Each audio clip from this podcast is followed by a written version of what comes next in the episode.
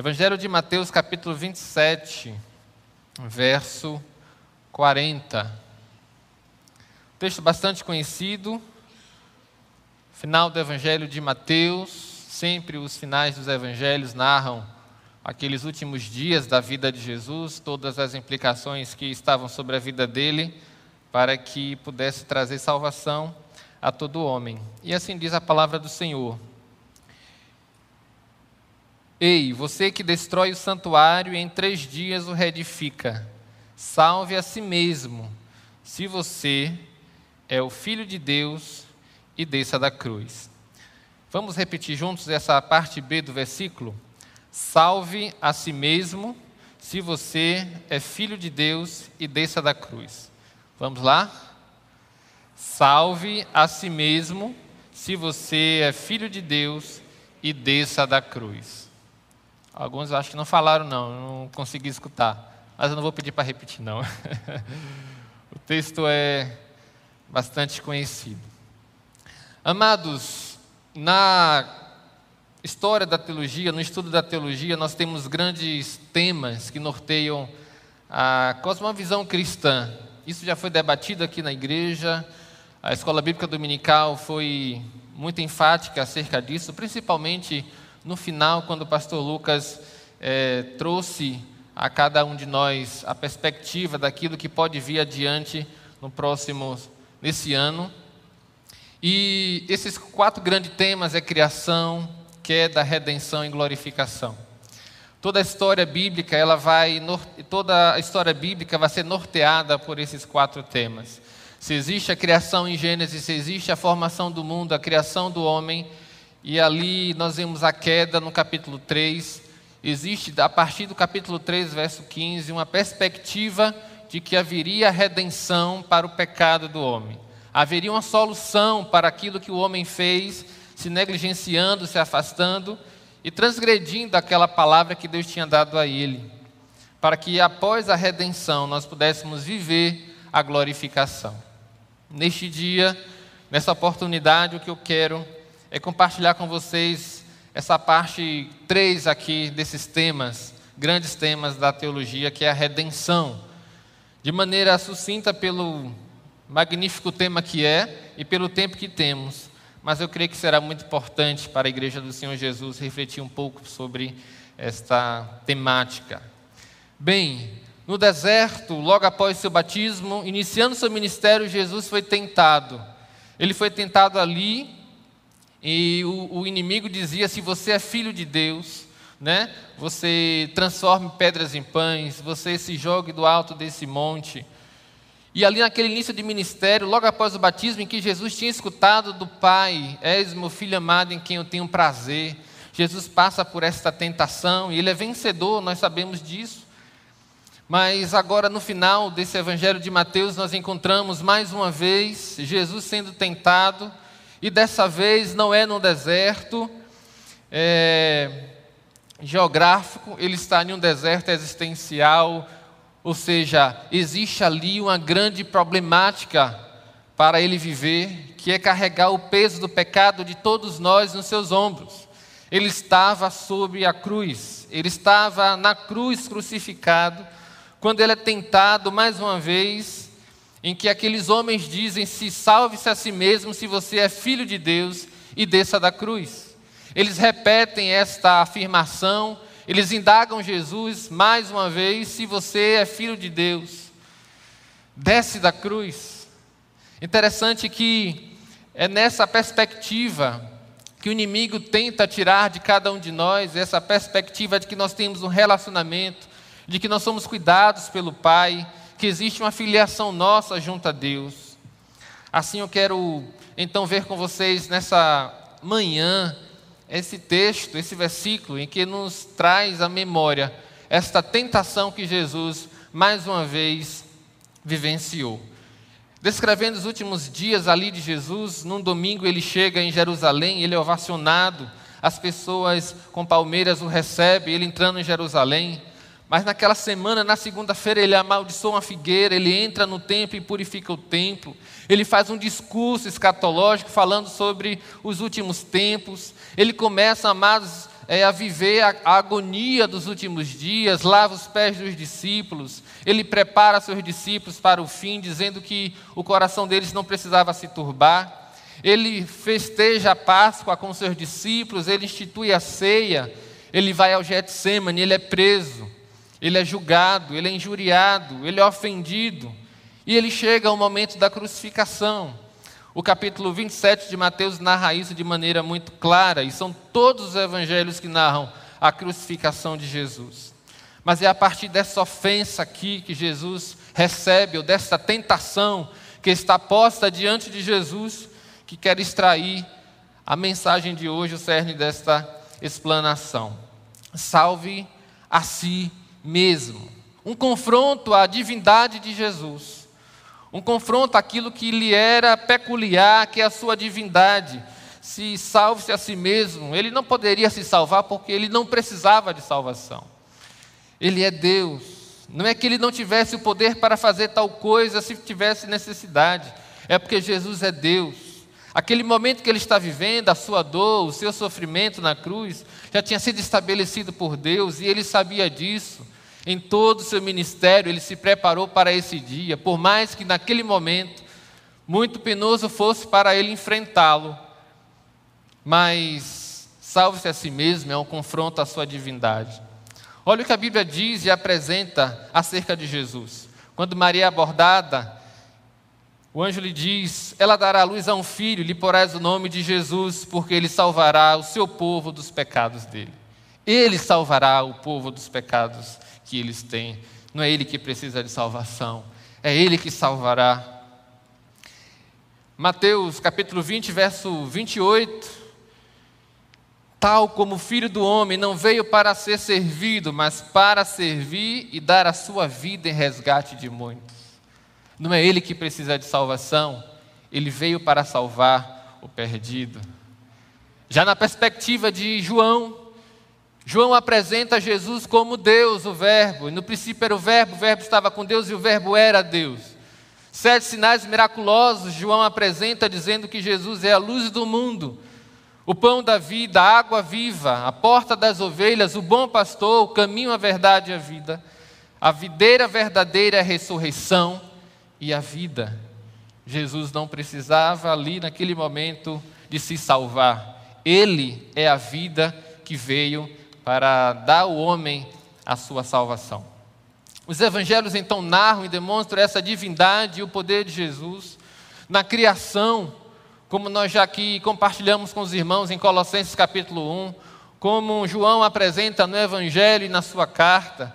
Nós estamos cheios de detalhes e textos nos evangelhos sobre o poder do Senhor Jesus de andar sobre o mar, o poder do Senhor Jesus sobre os eventos da natureza, sobre o poder de Jesus que ele tem para curar o enfermo, para fazer um milagre, mas também para trazer salvação e vida até aquele que já tinha morrido, como Lázaro.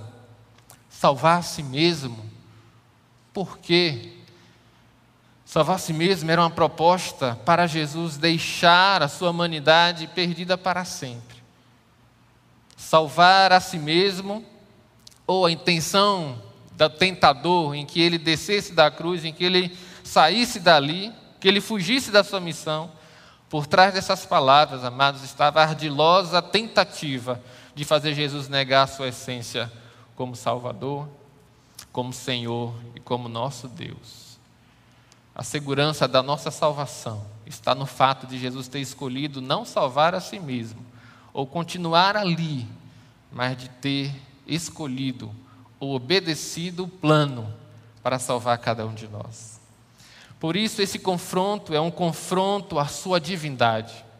Jesus está vivendo os últimos dias do seu ministério, da sua vida ainda sobre a tentação do inimigo. Imagine você e eu, se nós também não vivemos momentos de tentação, será que nós estamos isentos disso? Será que pelo fato de sermos cristãos ou vivermos o evangelho há algum tempo, não chega a cada um de nós tentações? Será que nós não somos confrontados até no nosso modo de ser cristão, servo de Deus, e não por sermos divinos porque nós não somos, mas pelo fato de sermos separados pelo Senhor para seres santos, a igreja do Senhor gloriosa. Esse texto nos faz pensar que não apenas nesse episódio aqui Jesus está sendo tentado e sendo confrontado na sua divindade, mas me faz refletir acerca de nós. Nós, que somos nós, como o tentador tem tentado tirar de nós a alegria de sermos filhos de Deus, a perspectiva de vivermos o Evangelho de Cristo Jesus. No segundo momento ele diz, se és filho de Deus, e aqui já é uma tentação vencida por Cristo, lá no início do seu ministério, logo após o seu batismo. Aqui ele confronta uma relação estritamente estabelecida entre Deus e o seu filho. Ele não estava ali para provar nada a ninguém, que ele era o filho de Deus, que ele era o amado do Pai, mas ele estava ali para cumprir uma missão. Ele sabia que era amado pelo Pai. Ele sabia que era o Filho de Deus. Jesus estava na cruz, amados, para amar. Estava lá como resultado, consequência de uma vida íntegra e reta, o qual era necessário para que estivesse naquele madeiro. Por isso esse confronto da sua relação como filho amado de Deus não caberia a sua pessoa. Jesus não tinha que responder ao si.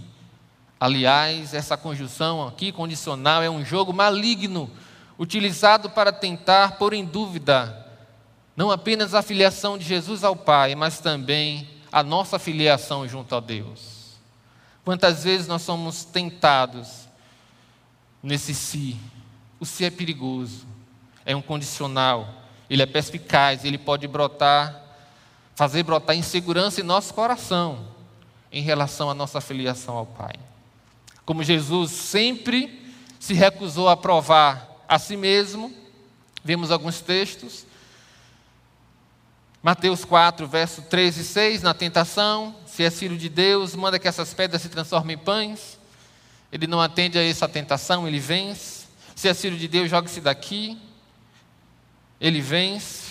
Os religiosos, Mateus capítulo 16, verso 1 e 2, diz que alguns fariseus e saduceus foram falar com Jesus, pois queriam colocá-lo à prova, e lhe pediram que lhes mostrasse um sinal vindo para que provasse que ele vinha de Deus. E ele não faz. Ele faz um pequeno sermão, diz que eles estavam equivocados, e Jesus se retira. Jesus deixa para trás, dá as costas, para quem o tentava, colocá-lo na parede, para que ele provasse ser o Filho de Deus, o Filho do homem, o grande enviado, o grande Messias. E agora os discípulos, imagine, os discípulos, Evangelho de Lucas capítulo 9, no verso 20 e 22, é um contexto que Jesus diz assim, a multidão, o que é que a multidão diz em quem eu sou? Um diz que é Elias, o profeta, eles começam a falar. Aí Jesus, tá bom, e vocês? Quem vocês dizem que eu sou? E Pedro respondeu, o Cristo de Deus. Jesus, porém, advertiu-os e mandou que a ninguém declarasse tal coisa. Jesus disse, olha, tudo bem. Em outro texto ele fala assim, você só sabe disso porque o Pai o revelou, tá? Ok? Mas tem uma coisa, não precisa declarar isso a ninguém, não. Fica aí guardado. É necessário que o Filho do homem sofra muitas coisas, seja rejeitado pelos anciãos, pelos principais sacerdotes, pelos escribas, seja morto e no terceiro dia ressuscite. Jesus é isso que Jesus traz para os seus discípulos. Então Jesus prova, amados, a si mesmo quando ele cumpre cada profecia acerca da sua vida. Assim foi no nascimento, onde ele nasceria em Belém, da Judéia. Ele está lá, em Belém. Ele cumpre a profecia acerca dele, ele prova que ele é o Filho de Deus quando ele vive seu ministério, quando ele pega as Escrituras e diz, o Espírito do Senhor está sobre mim, porque me ungiu para pregar, pregoar o ano aceitável do Senhor, para curar os enfermos. Jesus prova ser o Filho de Deus quando ele, com poder e glória, pode tocar a vida das pessoas e transformá-las. Esta é uma prova que ele é o Filho de Deus, e em seu sacrifício não seria diferente. Ele provaria que era o Filho de Deus, mas não descendo da cruz, mas não pelo confronto se ele era um filho amado, mas pelo fato de que ele era o enviado de Deus para salvar a cada um de nós. Então, cuidado com si. Cuidado com si. Pode ser uma grande armadilha. Às vezes, as pessoas querem nos colocar à prova. Se você realmente é minha amiga, meu amigo, vem comigo nessa. Vamos em tal lugar, façamos tal coisa. Enganemos o chefe, ele não vai saber. Se você está nessa, tá nessa jogada, se você está comigo, se você quer vencer aqui dentro da empresa, omita algumas coisas. Não precisa ser um bom funcionário, não precisa atender ao seu chefe, ao seu supervisor, ao seu superior, da maneira que você faz. Se você está em um relacionamento, você só me ama se você estiver comigo nos meus planos. Você só me ama se você, antes de casar, passar as regras. Prove que me ama. Faça isso ou aquilo. Nós somos tentados a todos os dias, em todas as maneiras. Conhecer-se. No caso de Jesus, na cruz do Calvário, ele é confrontado acerca da sua filiação a Deus. Mas eu gostaria de trabalhar mais o terceiro momento aqui, que é desça da cruz. É nessa temática aqui que eu quero me alongar mais. Descer da cruz seria fácil, muito mais fácil que subir. Descer da cruz é um confronto à sua missão. É ceder à ação da gravidade. Puf, desceu. Ele tinha poder. A grande tentação da cruz é desça. E o humano, ser humano, seu instinto é preservar a sua vida, lutar pela sua vida. Nem assim que nós fazemos quando estamos nadando e falta o fôlego, a gente faz de tudo, né? Para ir para lume. Nem assim que nós fazemos quando estamos no trânsito e de repente parece que vai haver um acidente. Nós tomamos o controle do carro com mais força, porque o nosso instinto é nos defender da morte. Nosso instinto, com uma dor de cabeça para alguns, é correr para a emergência, correr para o médico. O instinto do ser humano é lutar pela sua vida, preservar a sua vida. Gastamos dinheiro nisso. Às vezes, damos muito do que temos para manter a nossa vida, o batimento cardíaco ali, ó, até quando der. Imagine comigo se o instinto... Esse instinto humano não ganharia tanta força baseado na maneira com a qual Jesus foi tratado nos últimos dias. Depois de ser traído por um discípulo, depois de ser julgado por um covarde, Pôncio Pilatos, depois de ter sido humilhado por religiosos maldosos, depois de ter sido espancado por soldados sanguinários, eu ouvi ainda essa frase, essa afirmativa, desça da cruz. Era uma grande tentação para Jesus. Mas Jesus poderia ter descido da cruz com seu próprio poder e glória. Ele poderia ter 12 legiões de anjos ao seu favor, como no Getsêmani, quando Pedro tira a espada para tirar a orelha do soldado, e ele diz, não faça isso, se eu quisesse eu pediria ao Pai, ele enviaria mais de 12 legiões de anjos para me salvar daqui. Não precisa disso, uma legião são 7.000 homens, aqui seriam 7.000 anjos, ou seja, mais de 72.000 anjos para socorrer ali Jesus. Não precisava disso. Com seu próprio poder e glória, ele desceria da cruz. Não pegariam ele como outrora não conseguiram pegar. Mas Jesus não cede à tentação. No passado, em situações anteriores, já tinham tentado matá-lo. Ele simplesmente foi vencedor. E não seria complicado nesta feita descer da cruz. Em Mateus capítulo 12, versos 14 e 15, os fariseus saindo dali conspiraram contra ele, procurando ver como matariam, mas Jesus, sabendo disso, afastou-se dali. Não conseguiram pegar Jesus e matá-lo. Lucas capítulo 4, versos 29 e 30, queriam derrubá-lo de um monte, se juntaram, levaram Jesus para um monte da cidade, um lugar alto, e queriam derrubá-lo. Jesus, mais uma vez, passou pelo meio deles e foi embora. Uma tentativa de matá-lo. João capítulo 7 vai narrando diversas ocasiões em que queriam matar Jesus. E por final, no versículo 45, 46, os judeus, os principais sacerdotes e fariseus disseram: cadê? Vocês trouxeram ele? Por que vocês não trouxeram ele? E eles disseram: jamais alguém falou como ele, este homem fala. Eles não tiveram coragem de tocar em Jesus. Tentaram prender Jesus para matá-lo, mas Jesus, com seu poder e glória, não deixou. Mas dessa feita, mas nessa Páscoa, mas nessa sexta, estava marcado. E ele não ia descer da cruz. Jesus não desceu da cruz porque ele não se afastou do seu compromisso de amar. João capítulo 13, verso 1, diz: tendo-os amado os seus, que estavam no mundo, ele os amou até o fim. Assim foi em toda a história. A Bíblia é uma história do amor de Deus.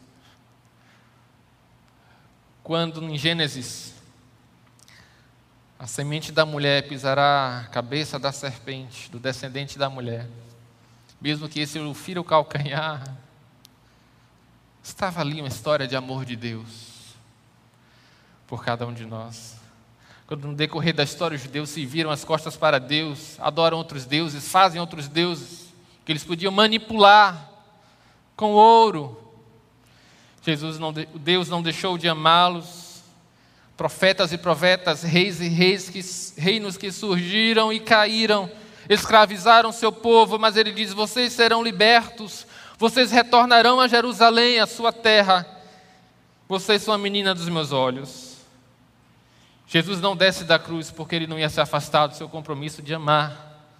Jesus não desceu da cruz porque seria o triunfo do mal. O que seria de Pôncio Pilatos? O herói, o covarde sendo herói, a cúpula religiosa sendo aplaudida. Não, Jesus não fez isso. Nós não teríamos o domingo da ressurreição, não é? Teríamos a sexta da paixão, mas não o domingo da ressurreição. Teríamos a vitória do inferno e uma derrota de Deus se Jesus desce da cruz. Como ele diz em Apocalipse 1,18: não tenha medo, eu sou o primeiro e o último, aquele que vive. Estive morto, mas eis que estou vivo, e para todo sempre eu tenho as chaves da morte e do inferno. Se Jesus descesse da cruz, ele não poderia falar isso no final. Não teríamos a esperança viva do seu retorno, o retorno de Cristo para vir buscar a sua igreja, como ele prometeu que vem nos buscar. Por que você espera por Cristo?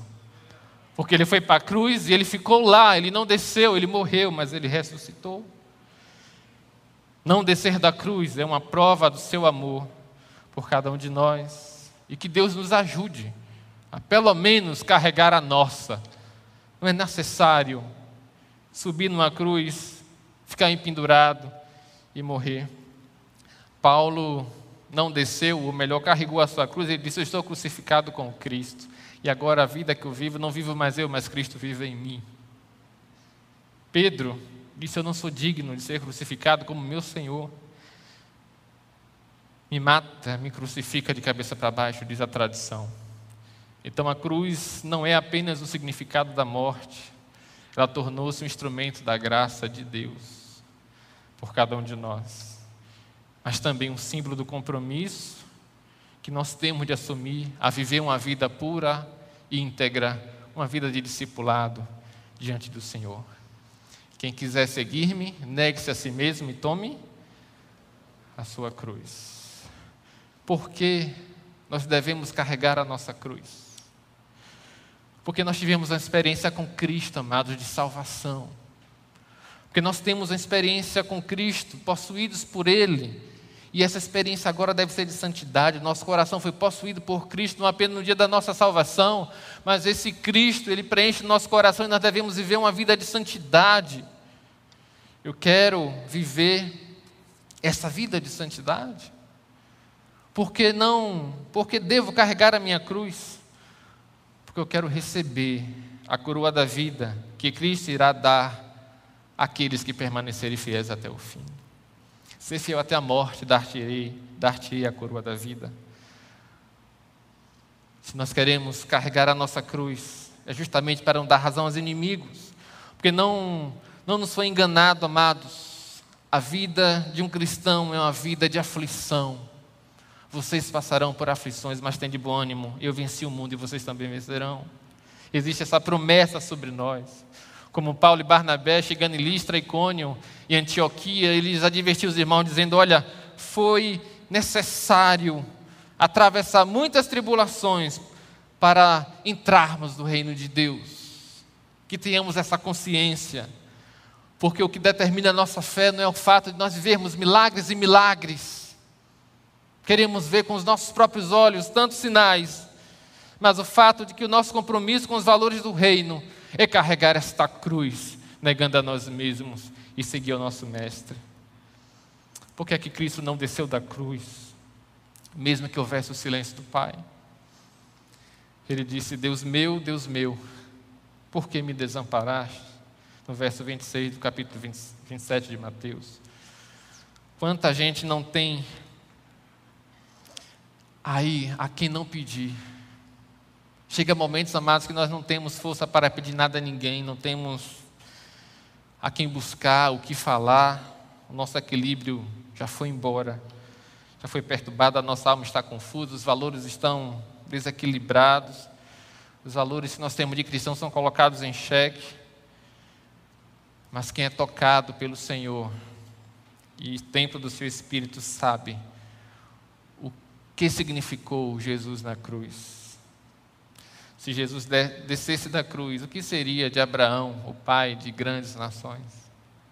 A mensagem dos profetas, a salvação daqueles que estão lá no Antigo Testamento e que serão salvos na esperança da vinda do Cristo, do Messias. O que seria? O que seria se Jesus descesse da cruz? Da igreja, seríamos igreja? Teria igreja? Mas ele se fez maldição por nós.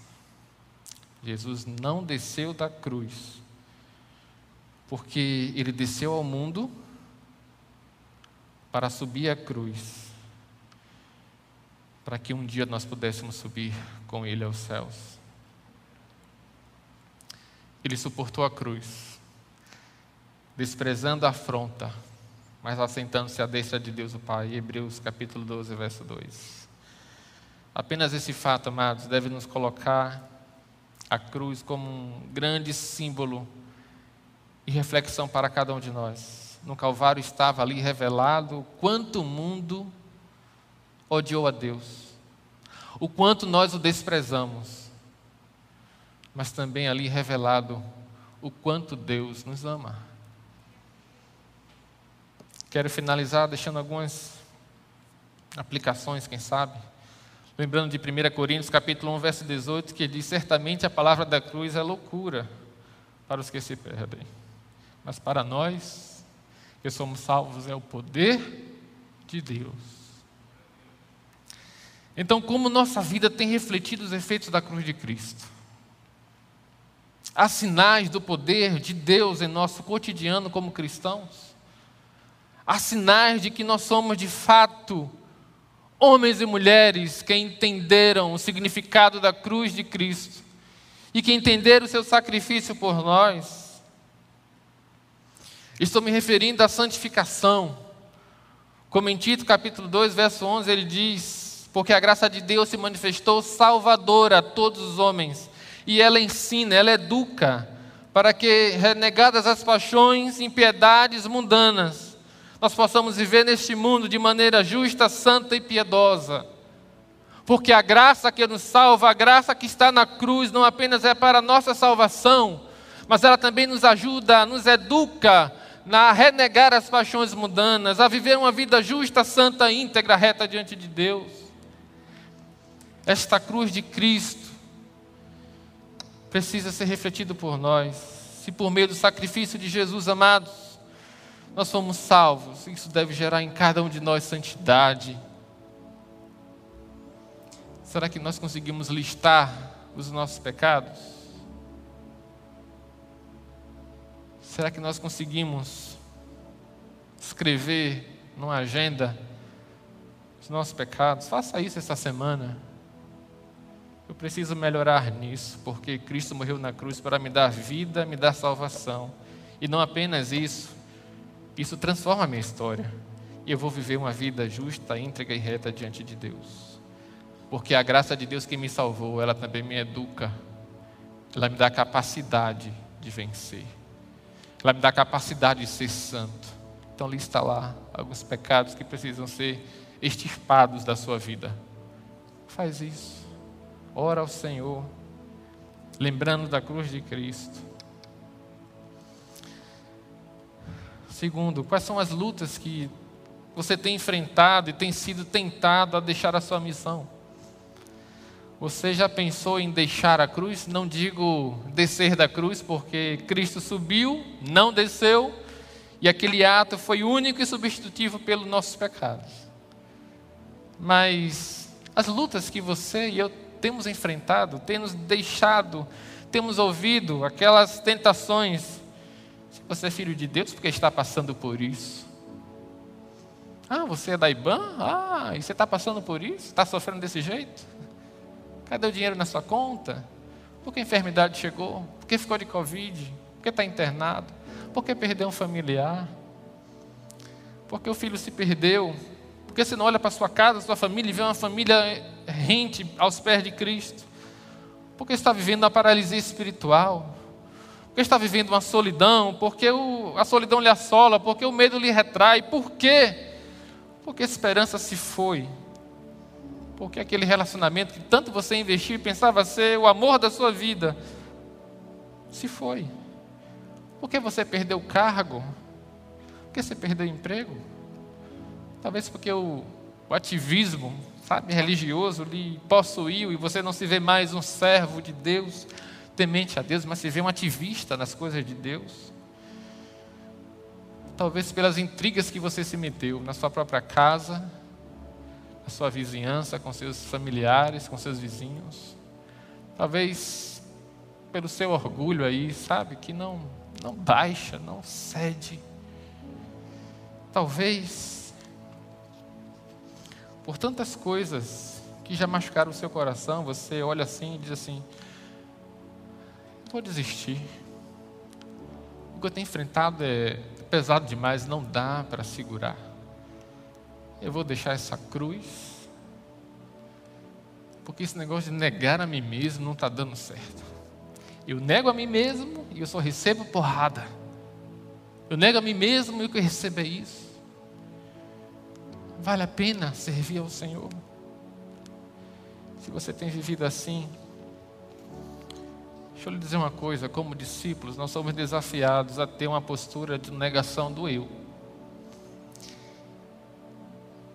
E quem sabe não querer ou se esmurrar aí por dentro porque está vivendo alguma dessas ou outras situações, pode ser um orgulho nosso.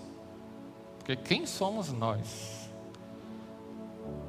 para não viver as aflições dessa vida, mesmo sendo filhos de Deus? Mas Hoje pode ser um dia em que o Senhor quer direcionar a sua história, a sua vida, a partir da cruz. Não pense que é tarde para mudar, para refazer a sua vida, a sua história. Cristo te chama hoje, através da sua morte, para que você tenha vida. Alguns se deparam com Jesus na cruz e não conseguem enxergar pureza, retidão, entrega, amor, redenção. Outros olham para a cruz e consegue ver o quão são pecadores, se enxergam indignos, mas ao mesmo tempo se deparam com a graça de Cristo. E se você está aqui hoje, ou nos escuta em algum lugar, através das redes sociais, do YouTube, do Instagram, do Face.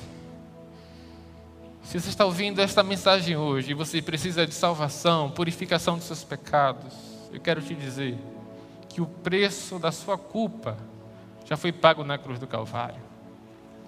Se Cristo fala ao seu coração hoje, entenda, se você se percebe, esse Cristo é o meu Cristo. Esse da cruz, que não desceu, ele pagou o preço, foi por mim. E você pode hoje fazer um compromisso com ele, de fidelidade, de caminhar com ele. O evangelista Lucas narra a repreensão de um dos malfeitores que estavam ao lado de Jesus ao outro, que disse: você é filho de Deus, salva nós mesmos, a você também. Mas um olha para Jesus e diz: não, nós merecemos estar aqui na cruz, mas ele não. E ele olha para Jesus e diz: olha, lembra-te de mim quando vier no seu reino. Jesus respondeu: em verdade te digo que hoje estarás comigo no paraíso. Lucas registra isso no capítulo 23, no verso 42 e 43. Ou seja, hoje é dia de redirecionar a sua vida. Você pode pensar que é o fim. Você pode não ter, no caso daquele homem, mais 6 horas de vida. Jesus ficou 6 horas na cruz, até que expirou e morreu. Aquele homem não poderia passar daquele dia também, ele morreria naquele dia. Mas ele recebeu o maior presente, pouco tempo antes de morrer. Não estou dizendo que nós vamos morrer daqui a 6 horas. O que eu estou dizendo é que você pode pensar que é tarde para mudar. Você pode pensar que é tarde para viver com Cristo. E ele diz hoje, você pode experimentar isso. Mas Deus prova o seu amor para conosco pelo fato de Cristo ter morrido por nós, sendo nós ainda pecadores. Não há salvação em nenhum outro, porque debaixo do céu não existe nenhum outro nome dado entre os homens, pelo qual importa que sejamos salvos. Você ainda pode desfrutar da bênção da salvação. Olhe para a cruz. Cristo não desceu, ele expirou lá. Como essa mensagem da cruz é importante para o nosso coração, como é importante nós sabermos que estamos firmados aqui hoje, somos igreja de Cristo Jesus. Temos vitória sobre vitória diante das lutas e diversidades da vida, porque ele venceu. Ele disse que nós também venceríamos. Nós enfrentamos lutas hoje, amados, mas um dia não teremos mais. Que essa mensagem do Evangelho sempre cause impacto em nosso coração. Que Cristo sempre seja reverenciado, adorado por cada um de nós. Eu quero orar por você e por mim. Porque por vezes o orgulho salta ao coração e eu não quero carregar a minha cruz. Mas é necessário se render todos os dias a esse Senhor. Vamos fazer isso todos juntos. Senhor, como nós precisamos de Ti, ó Pai. Nós queremos primeiramente Te louvar, Te render graças, porque em nós não há riqueza, em nós não havia estirpe familiar, nada, apenas a podridão do pecado, apenas a ira do Senhor sobre nós e o afastamento quilométrico nosso do Senhor. Mas o Senhor provou o seu amor para conosco pelo fato de ter entregue Jesus para morrer por nós. Então, como igreja do Senhor, nós te bendizemos, porque hoje o que nós pregamos é na viva esperança de que um dia nós somos salvos dos nossos pecados. Porque toda alegria que temos, todo euforismo que há em nosso coração para evangelizar, fazer missões, fazer discípulos, sermos igreja, servirmos ao Senhor em coisas que parecem não ter visibilidade, como limpar o pó de um móvel da igreja em que ninguém vê, como talvez varrer um corredor em que ninguém vê. Está ali, ó Deus, alguém que serve porque o Senhor morreu por ele, e com gratidão no coração quer servir ao Senhor pelo resto da sua vida. Queremos te louvar porque o Senhor tem nos sustentado, e pedimos ao Senhor, Pai, nesta hora, que nos ajude a carregar a nossa cruz. Não é pesada como nós imaginamos, porque o Senhor diz que não nos daria uma provação maior do que nós não pudéssemos suportar. Nós conseguimos sim carregar a nossa cruz. Nós podemos sim negar o nosso eu. Nós podemos sim, ó Pai, dizer não ao nosso orgulho para servir e seguir ao Senhor. Ajuda-nos nas áreas mais frágeis da nossa vida. Nos ajuda a listar, Espírito Santo, os nossos pecados essa semana, para dizer ao Senhor, nos ajuda a vencê-los. Salva, Deus, pecadores. Continua, Deus, a chamar para o teu reino aqueles que são teus, aqueles pelo qual o Senhor outrora, antes da fundação do mundo, já tinha dito, é meu. Faz isso para a glória do teu nome.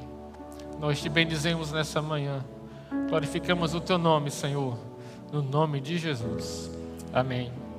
Se você tem nos acompanhado no YouTube, essa mensagem, e você deseja entrar em contato conosco, dizer eu quero servir esse Jesus, há um card aqui, um telefone que você pode entrar em contato conosco. Nós teremos o prazer de falar com você, de te ajudar. Se você está aqui na igreja hoje de manhã e quer de alguma maneira conversar com algum dos pastores, pedir uma oração, se alguém nos visitando e quer vir aqui conversar, quer vir dizer, olha, ore por mim, nós estaremos aqui também com toda alegria para fazer isso. Amém? Deus os abençoe. Que o amor de Deus Pai, a graça do Senhor Jesus e a doce comunhão e consolação do Teu Santo Espírito continue, ó Deus, a impulsionar o nosso coração como igreja, hoje e sempre. Amém. Amém.